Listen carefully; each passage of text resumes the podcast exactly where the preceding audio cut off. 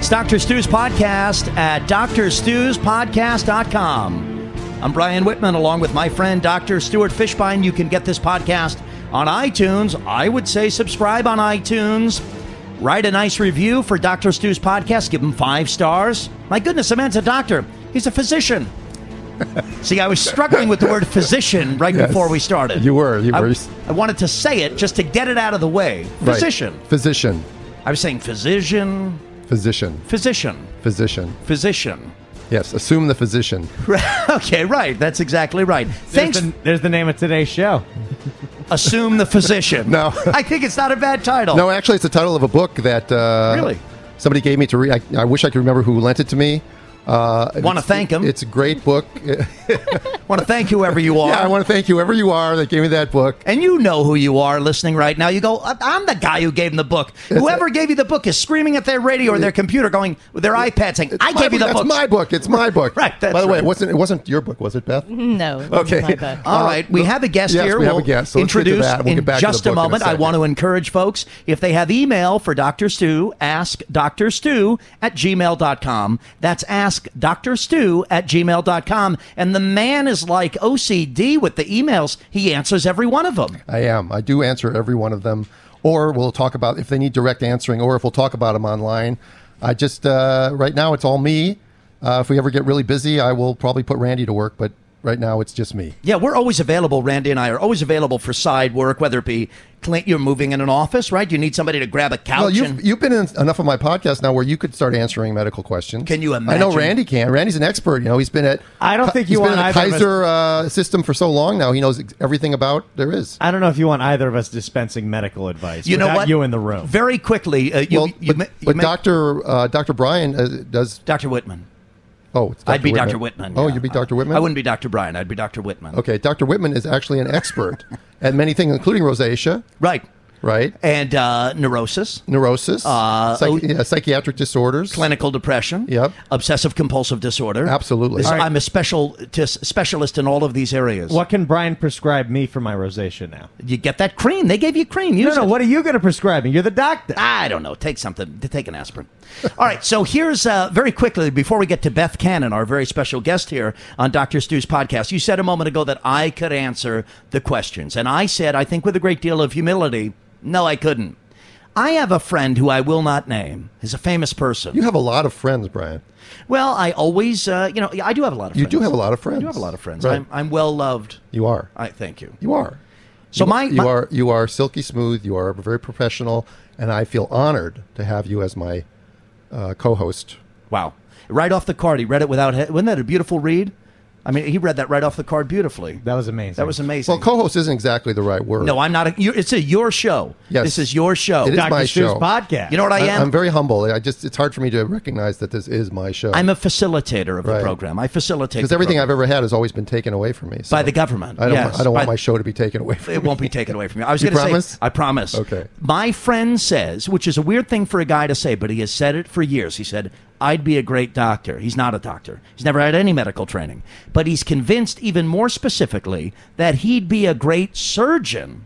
Who says that about themselves? I know, for example, I'd be a terrible surgeon. I don't have the attention span. I would be a, an awful surgeon. Don't ever let me near you with a scalpel.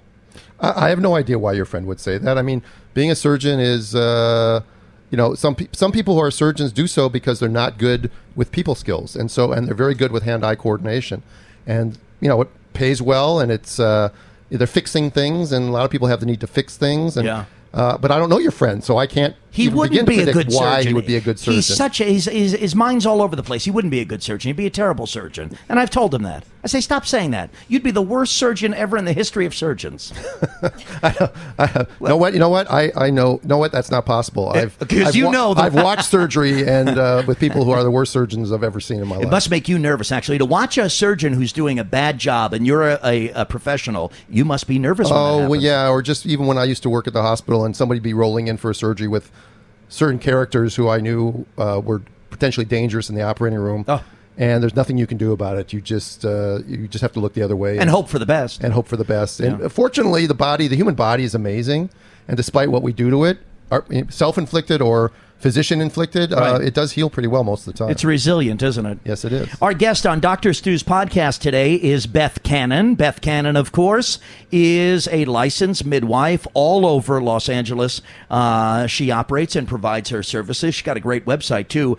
birthingrhythm.com birthingrhythm.com and we will have a link right here on dr stu's podcast on the main page to birthingrhythm.com so that uh, you can visit beth's website because she comes to us today as most people come to dr stu's podcast Uh-oh. with no shortage of opinions Here it comes. oh I've been, yeah, I asked Beth to come and join us today because we were having a conversation recently about Assembly Bill 1308, which I will refresh people's memory is the bill that passed recently in the uh, state assembly and was signed by the governor and does allow licensed midwives in the state of California to practice without physician supervision. Right. Which initially we thought was going to be a really good thing. we did a whole show dissecting the legislation before it was passed by the signed by the governor and the ps says he did sign it Correct. Adiola Addison was here and she discussed uh, the pros of it. But we also sort of started to scratch the surface on the cons of the bill, things that get slipped into a bill, which happens all the time. It could be a Cornhusker kickback or it could be uh,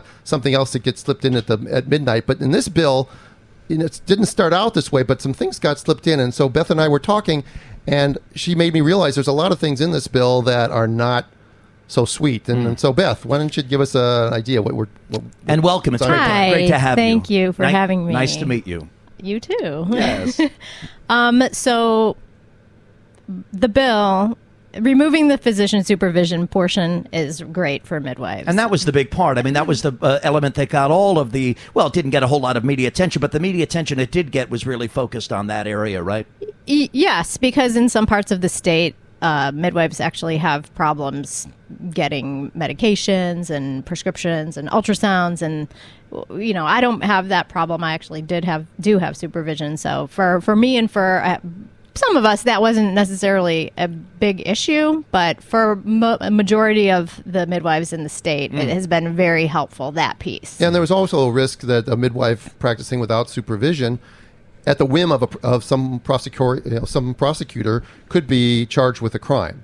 Right. So, now so that's that's gone. AB thirteen oh eight. It's interesting. This is actually a very interesting take that we're that uh, that we have today. It's important that we discuss it here on Dr. Stu's podcast because no doubt, uh, and folks will go back right on the main page or or in their iTunes folder and listen to the program that we did on AB thirteen oh eight. No doubt, Beth, there was. Uh, it seemed that uh, unanimously, or certainly very widespread, the support in the home birthing community, the out of hospital birthing community, from midwives, from doulas, from some physicians, uh, like Dr. Stu, there was this great support. But you come to us today to say, you know what, there's some in here that's bad. Well, I support that piece of 1308, Right. taking out the supervision, removing that piece. It took tw- over 20 years to get that removed. Mm-hmm.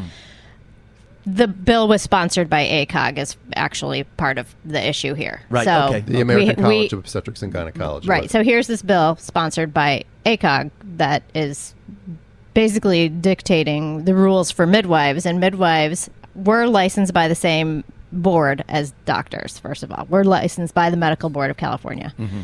So we also have very extensive training in normal birth. It is not this like, oh, I'm just going to call myself a midwife and be a midwife. In California, we have rules and regulations, schools of only a handful of schools that are approved by the state.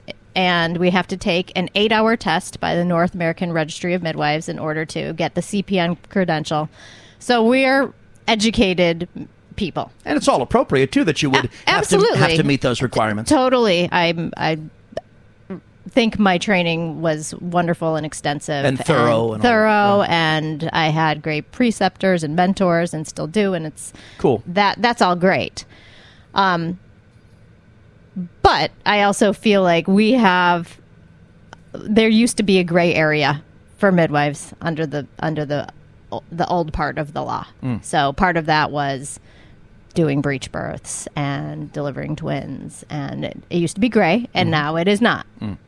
So, what is, tell us very uh, specifically, what is the negative in the bill? What does the bill call for? What does the bill change that you as a midwife are opposed to?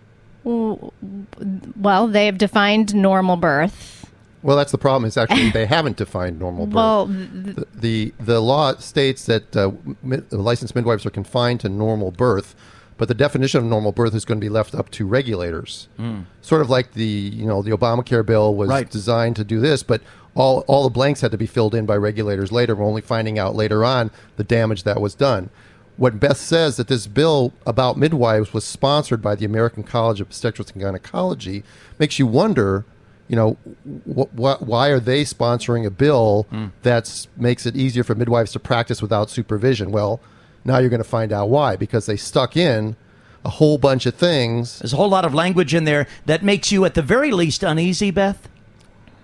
well, Yeah. yeah. Okay. It makes me uneasy. Okay, uh, so Makes fair- her, makes her angry. makes me it makes me mad. Yeah, you appear angry. Actually, you, you, you do appear. You're very emotional about this uh, in a good way. Uh, th- so, so let me ask the obvious question: How did you not know, or did you know, and uh, not? Uh, and and not make an issue of it because the greater good of AB thirteen oh eight sort of was overriding this bad stuff. Um, I support the re- I supported the removal of physician supervision.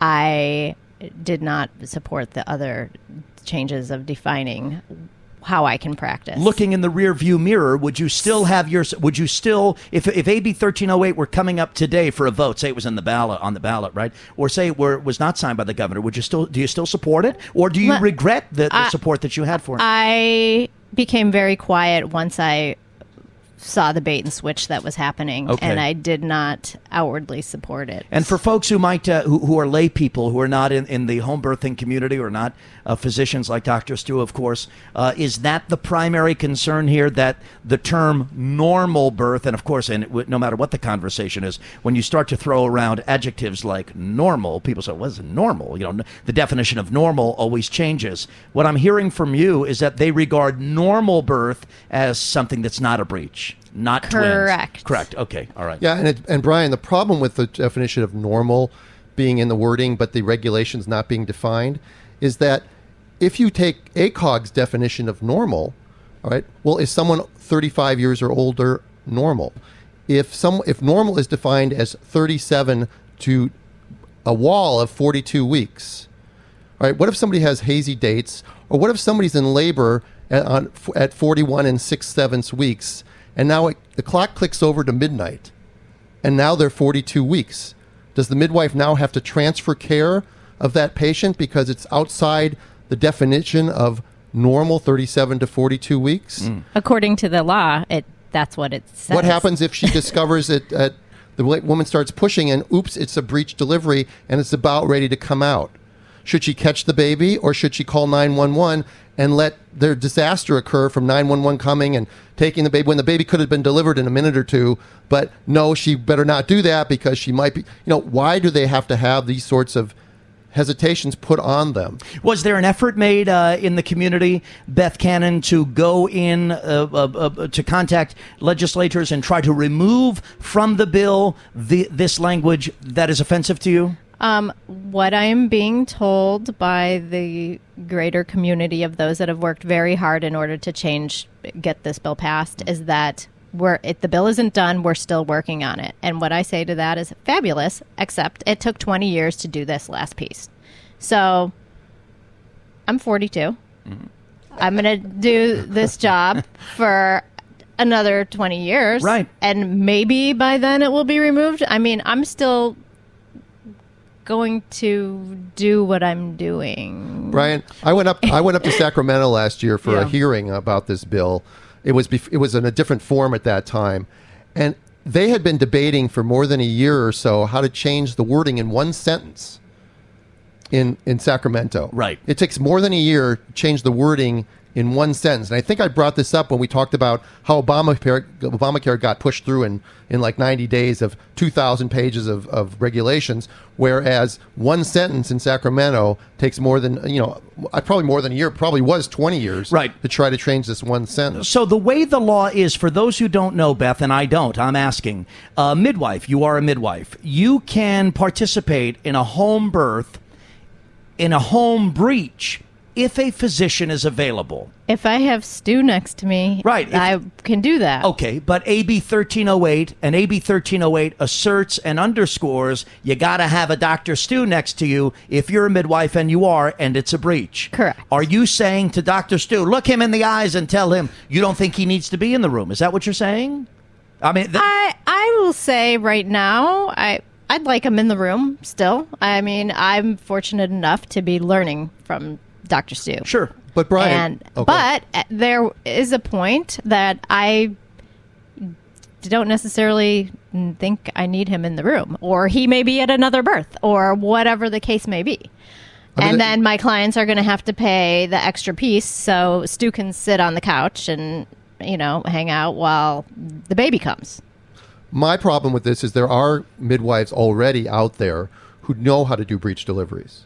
They're quite qualified. They've done Um, probably almost as many as I have, maybe even more for some of these older midwives. They're the only option that breech women have besides me in the state of California. If they want to be home. if they want to be anywhere. If they want to deliver a breech vaginally, Right. Because there, no one's doing them in the hospitals anymore. Hmm. Almost nobody does a breech delivery in the hospital, not on purpose anyway, not a planned breech delivery. So now you're taking away, these women are quite skilled at this. And again, regulators do what regulators do they lump everybody into one size fits all. They regulate. And so they're going to make this rule that you can't do that. Now, why should a midwife who's trained in breech delivery not be able to do a breech delivery? Why should she why can't she have a way out to opt out of this regulation to show like that she has training like a hospital won't allow me to do a laparoscopic surgery until I've shown them that I've taken a course in laparoscopic surgery and I've done a number of cases with proctors who have then written up uh, re- evaluations that say I'm capable. You can do it. So why why do they have to have a hard and fast rule? And again, it, again, it's about power. It really isn't about what's best for the consumers of California. It sounds to me, uh, Beth, and I have, and, and I've made this suggestion, or I've actually said it quite bluntly in the past here on Dr. Stu's podcast. Again, Beth is a uh, licensed midwife. BirthingRhythm.com is her website. There seems to me to be a desire from the mid from the midwife community, from a lot of folks in the community, and I've even put the question to Dr. Stu to sort of remove the doctor from this equation. Uh, that's when we have these conversations. I'm always that's what I'm always hearing is a desire to sort of incrementally remove the need of a of a physician of of Dr. Stu. Well, I Is- believe is that the desire? that birth is a normal physiological process. So Right. for a normal pregnancy and labor, I don't believe a doctor is always necessary at all.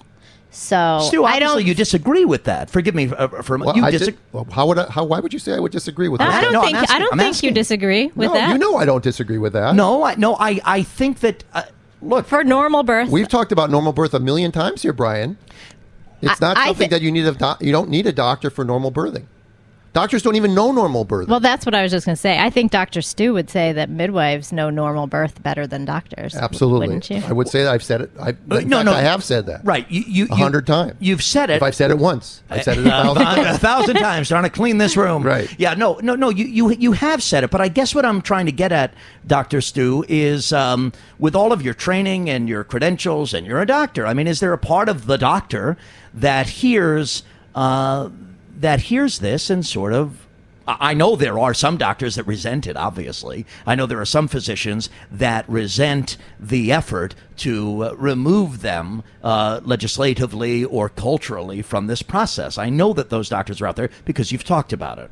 Right. Well, there is a fear in some of the community that it's going to cost them business.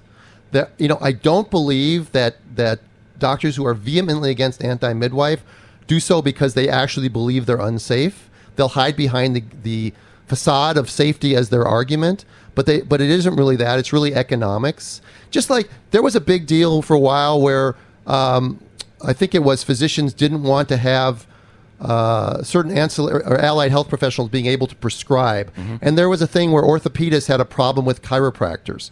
Uh, doing We've talked about that. Yeah, we've doing certain things in the state, and you know we we all need to work together, and we have to realize that ultimately, let's put the information out there. Let's have uh, responsible supervision and regulation, but let's not stifle uh, competition. Let's not stifle business. Let's let the decision be made by the consumer. What's I- the matter with that? What What is the matter with somebody listening to uh, the the option of hospital birthing with a doctor, home birthing with a midwife? Oh, I have a breech. I want to have my baby at home. I don't want to have a C section. I know that there's risks involved here, but I know if there's risks involved, I go to the hospital. I've discussed this with my family. This is my choice. But the government says no, you can't do that. That's that's the totalitarian state. I don't want to live in that place. I think it's m- not about removing physicians is really what any midwife wants. Midwives want to collaborate and refer when appropriately and be respected and have a relationship that's easy to to go to Dr. Stu when you need something and say, "What do you think about this? Is this normal?" or and just be able to really have that relationship where where it's not adversarial in any manner. Of course, uh, almost a consultation. Uh, uh, Absolutely. Yeah, right, right. You know, I find I find the the relationship that I have, the consultation or the collaborative relationship with mi- midwives that I have, to be really rewarding. I don't need to be taking care of people. I this today already. I've had texts or emails from multiple different parties, Yeah. midwives, clients, asking me questions. I feel really comfortable responding to these questions. I'm not worried about liability, and I'm not worried about not getting paid. I'm happy to give out the advice. I'm busy enough Well, you know, and so it's interesting, I, I don't. Stu. I don't have that. Yeah. That sort of professional jealousy. It well, really ego, is a nice relationship. It sounds like your ego is not threatened, and I guess driving to it, a lot of doctors uh, might have their egos threatened by the desire of a midwife to sort of assert that the doctor doesn't need to be there. That's what I'm gearing. Uh, Well, that may be toward. true. It may be also. I think it's it may- definitely true. Right? It may also be that they their ego is hurt when the client, the patient, decides to leave their practice to go to a midwife instead. Hmm. Uh, you know, sometimes if if that happens to me, like I have patients come to me, and I'm a physician who does home birthing now. Sure. And I will tell as part of my initial appointment with them, I will go over all their options, including hospital birthing. But one thing I will go over with them is the option that you know what, you're normal. There's a lot of midwives in the community. You don't necessarily need me. Here's the pros of having me, but here's the here's the reasons you don't need me. Hmm. And if you if they choose to go someplace else, great. If they come to me, then I know they really needed to come to me and they wanted to come to me. And certainly, a lot of people have both. They they're under the care of a physician and a midwife. I mean, that, that's not uncommon, right, Beth? Uh, people do concurrent care. Absolutely. Yeah, yeah. Uh, at your website, birthingrhythm.com, before we get to that, I want to ask you about the site. Is there underway right now here in California any sort of legislative fix to address the issues in Assembly Bill 1308 uh, that you are so opposed to? I am being told that, like I said, that the bill is not finished. They're going to work on these pieces that dictate what is being defined, what they're defining as normal. So again, I'm not, I you know. Well, do we know- it's it's going to take a while. Do we know who they is? Well, they, which they, They- I know they a are couple going to of work on it. Who is they? they? They, They are would- the, the the folks that really were spearheading the removal of physician supervision. So CAM and So th- that. there will be midwives involved in this Ab- decision. It won't simply so- be the California uh, Medical Association and the American College of Obstetrics and Gynecology. No, it will. it- It's it's going to be midwives involved, but it's just going. I don't really have the time to wait around another twenty years. You know, to No. for for this to be shifted. I mean, So Is- are, is are there- you, uh, Beth? It sounds to me, and I think you might have said a moment ago that you're just going to keep on doing what you've been doing, or are you? Um, are you going to be moving ahead and uh, doesn't matter what this law says? well, I'm sort of getting going that from to you. Remember, remember, continue. we're, we're on the, we're on the internet here, so be careful. continue attending breech births with Dr. Stu and Okay. learning my skills. I'm going to continue going to conferences and I may I've entertained more than I probably have in the 20 years I've lived in California the possibility of moving out of the state so I don't have to Really? consider Are there are there other states, Beth, that are more accommodating of Well- birth outside of the hospital and the model? that you Yeah, do? there are. What are I those mean, states? the- Can there's um, like Washington Oh. has similar laws as Cal. They use licensed midwives, but it's more of a peer re- gr- review g- group, Uh-huh. which is what it used to be here. right. Um, as far as if you're doing twins or breech, like what's the community standard? Mm-hmm. Oregon does not have licensure; it's voluntary licensure. Mm-hmm. Texas is pretty liberal with midwives. The That's uh, surprising, right? Northeast, Oh, the- uh, northeast, Texas liberal? Yeah. With with midwifery, but it's Yeah, it's the Wild West. They, they, they don't. It want- is they the don't, Wild They don't like regulations in Texas. yeah, I guess that's and they pro- love their midwives in Texas. because Absolutely. they love their midwives. How long have you been doing it? You've been a midwife I've for how long? been a midwife since 2006 is when I started school, and Oh, I've wow. had my own practice. We since usually ask 2012. right up top, but we didn't today. Are you a mom yourself? I am a mom. I have three kids. And were they born in the hospital or were they, they born? were not. All three of them were I- born at home? I have my first was born in a birth center Oh, cool. with midwives, Right. and my other two in my bedroom. Do you still have? Uh, how old is your oldest baby child? She'll be 13. Oh, she's not a baby anymore. Well, she's still your baby. Of course, she's your baby. Jeez. Do you? I, you know, one thing I've learned here since we've started doing Dr. Stu's podcast is really the relationships that are made and the friendships that are forged uh, during a pregnancy when there's a midwife, a doula involved. Wow, there's real. That is really the bedrock of some great friendships that go on and on. Absolutely. Yeah, it's very sweet. You know, I've It's very got sweet. some families I've delivered their third baby just this past year. you Oh, know, wow. So Yeah. it's very interesting to like see That- that. Yeah, And- it's, it's, it's very sweet. There are uh, a million, beautiful um, Dr. Stu's It's- podcast, home to a million beautiful stories. It's a it's a much more peaceful uh, way of, of looking at birth and looking at uh, the generational thing with families and stuff. You, you know, doctors because of their liability, because of their boundaries, because of their medical board and all these other things. You know, they're they're they have walls up that they're not supposed to cross over these things. Mm-hmm. All professionals sort of do, but you know, when you get to the profession of midwifery, y y they're more than just a midwife. They become they become f- essentially you're a midwife for life. And mm-hmm. even after the baby's delivered and the six week postpartum period is over, you know, patients call their midwives. They have their home phone numbers, their cell phone numbers. They call their midwives. They ask them about the baby's coughing funny, or you know this is happening, or this is happening, or their girlfriend has this, and they have. They know they can call their midwife, and they're going to be answered, and they're not. They're going to be answered relatively quickly. Either you know they're not going to be days before the doctor calls them back. There's no. Uh, uh, there's no hesitation or any thought that this is something that's inappropriate. And I think something you said a moment ago, Dr. Stu, is really interesting. Gone, when you're dealing with your midwife, gone is that sort of the doctor's up here and I'm sort of down here feeling. And, you know, Would you say so, Beth? I'm yeah, but it's I mean I think that they still come to us asking, you know, we we have more information, so they ask us, but Sure. it's definitely a more comfortable relationship where there's not that same what I mean, some people are There's a, intimidated there's a hierarchy, by isn't there? Yeah, the strata, Right, the that's strata right. The isn't strata's there. not there, yeah. Yeah, it's not. It's not. There's no. It's not like a class or a caste system. Yeah, that's what I was Where you got the, right. these people up here and you got the lower people down here. It doesn't. It doesn't work like that Uh, with midwifery, and that's one of the things that I found really attractive about about working with midwives and working with families is that it's it's it's more human and less formal.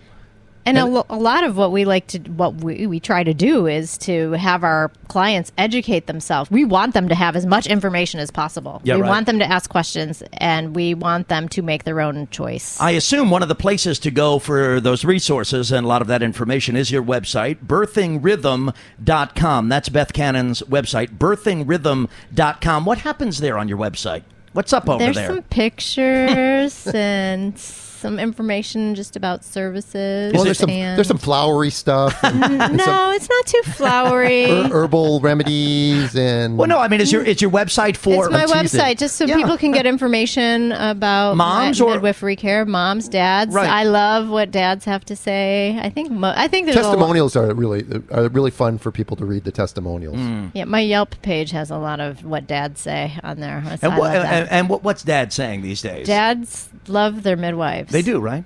They are. They're not really sure when they first come into care, like what it's all about, like what is all of this, Right. and then afterwards they're like, "Oh my gosh, I couldn't have done that without you!" Like, Mm. and and they're so grateful because we want them to be involved in a part of everything that's happening. We never try to push them out. Well, very rarely, um, but they they they just love. Yeah, remember we never say never or always on the Doctor Stu podcast, right? Brian? Right, we never do that. We never No. do We that. always never do it. Sweet. Um, We're always open to, to all options. Right, we're never close-minded.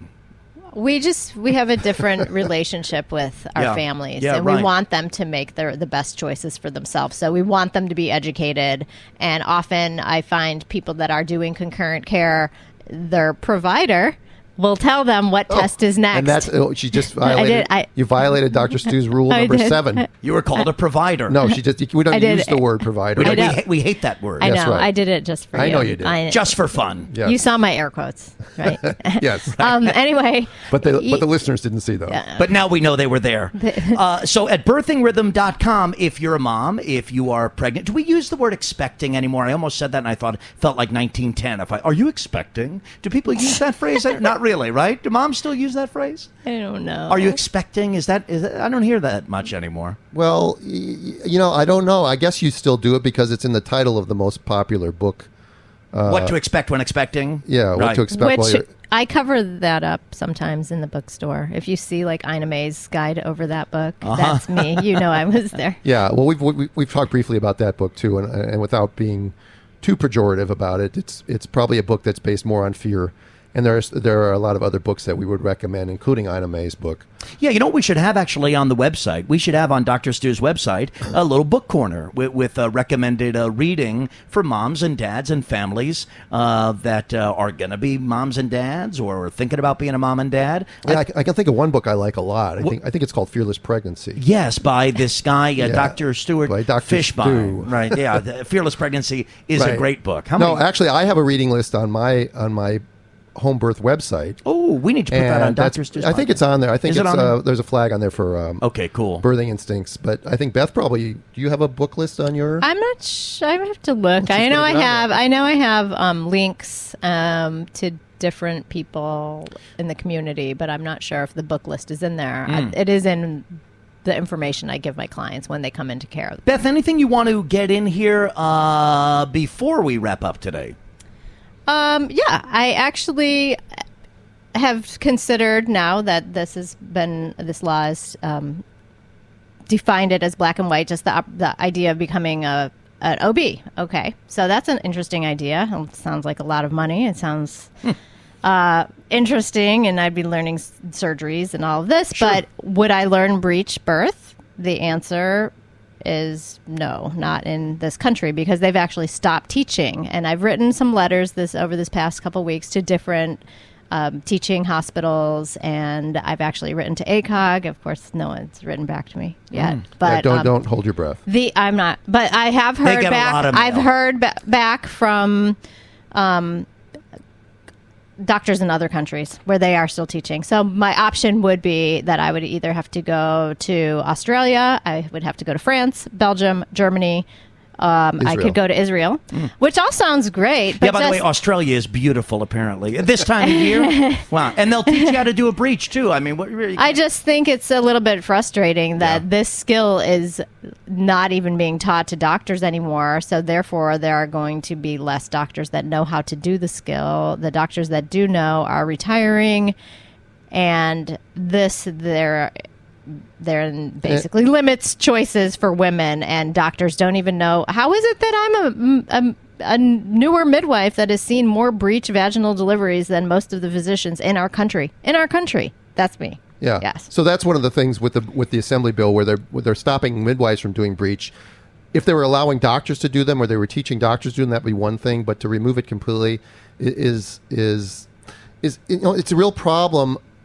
Uh, You know, I don't even know exactly well, it sounds like why such I a get, crazy idea. Why I get so I get so riled up about this because you know Canada at least is going back the other way. Canada's another place where you could learn. Mm-hmm. I could. Yeah, and that's a little closer too. Yeah, the commute's a little easier than Australia every day. Oh, you think the 405's bad? She goes to Australia, she's home. 8 o'clock, 9 o'clock at night sometimes. You, Takes tuck those, you got to tuck those kids in bed and then turn around and go home. Well, uh, last year I went to the International Breech Conference sponsored by the Coalition for Breech Birth Hmm. in Washington, D.C., and Dr. Stu was there, and it was A lot of it was uh, there. it was uh, uh, one of the peak experiences of my career because there was international physicians, midwives, doulas, all talking about different ways to deliver breech, what they're doing in their country, how, you know, the mechanisms of, of labor. It was just really wonderful to be in that forum with all these professionals talking about safe ways to deliver breech babies. Though. Cool. And the website again for Beth Cannon, her website is birthingrhythm.com. Birthingrhythm.com. So uh, check that out for sure. And I guess uh, the idea there is maybe, you know, a lot of moms, they- might be. They might be unsure about using the services of a midwife because they have a, they, just lack information. I mean, that obviously is, I'm sure, going on a lot of cases. You don't have the information, but avail yourself to it, and it's all right there on the website. So, Yes. thank you so much for coming Right, in. and, and people need to pay attention to what's going on in the news, whether it has to do with birthing or has to do with anything else that's going on in Sacramento or Washington. You cannot bury your head in the sand. You have to be because these things pass in the dead of night. You don't know what's in them. You don't know what's happening. To quote our friend Nancy Pelosi, you know you have to pass the bill to find out what's in it. You know this is it. It shouldn't be that way. And with with this bill, it was billed as a as a a big plus for midwives. But I, the more I look at it, the more you know we were functioning in the old system and midwives could do certain things, but that gray is being now removed, and it's going to be black and white. And I don't really like black and white hmm. because it it, it, it you need to individualize, and the choice belongs again with the with the client. And the collaboration between midwife and physician, as we've said many times on the podcast, is is really the best way to go. And so people should need to check out people like Beth. You know, I've worked with Beth at many deliveries now. We've done breeches, we've done VBACs, we've done twins, we've done well, we've done everything. Beth, Yeah. Beth caught it. You know, Beth caught tw- uh, one first twin before I could even get there one time. Hmm. I mean, it was she came so fast. Wow. But if she had to be transferred, it'd be a real problem, and we don't want to have that that sort of thing happen. Well, thank you for joining us and taking this second look at Assembly Bill 1308 here in California. Beth Cannon, thanks for being a wonderful guest. Thanks for having me. We appreciate it. Birthingrhythm.com is the website. Subscribe to Dr. Stu's podcast on iTunes. Write him a nice review. Give him five stars. And be sure to come back, of course, next time as you join us. For Dr. Stuart Fishbein, I'm Brian Whitman. Thanks for listening to Dr. Stu's podcast.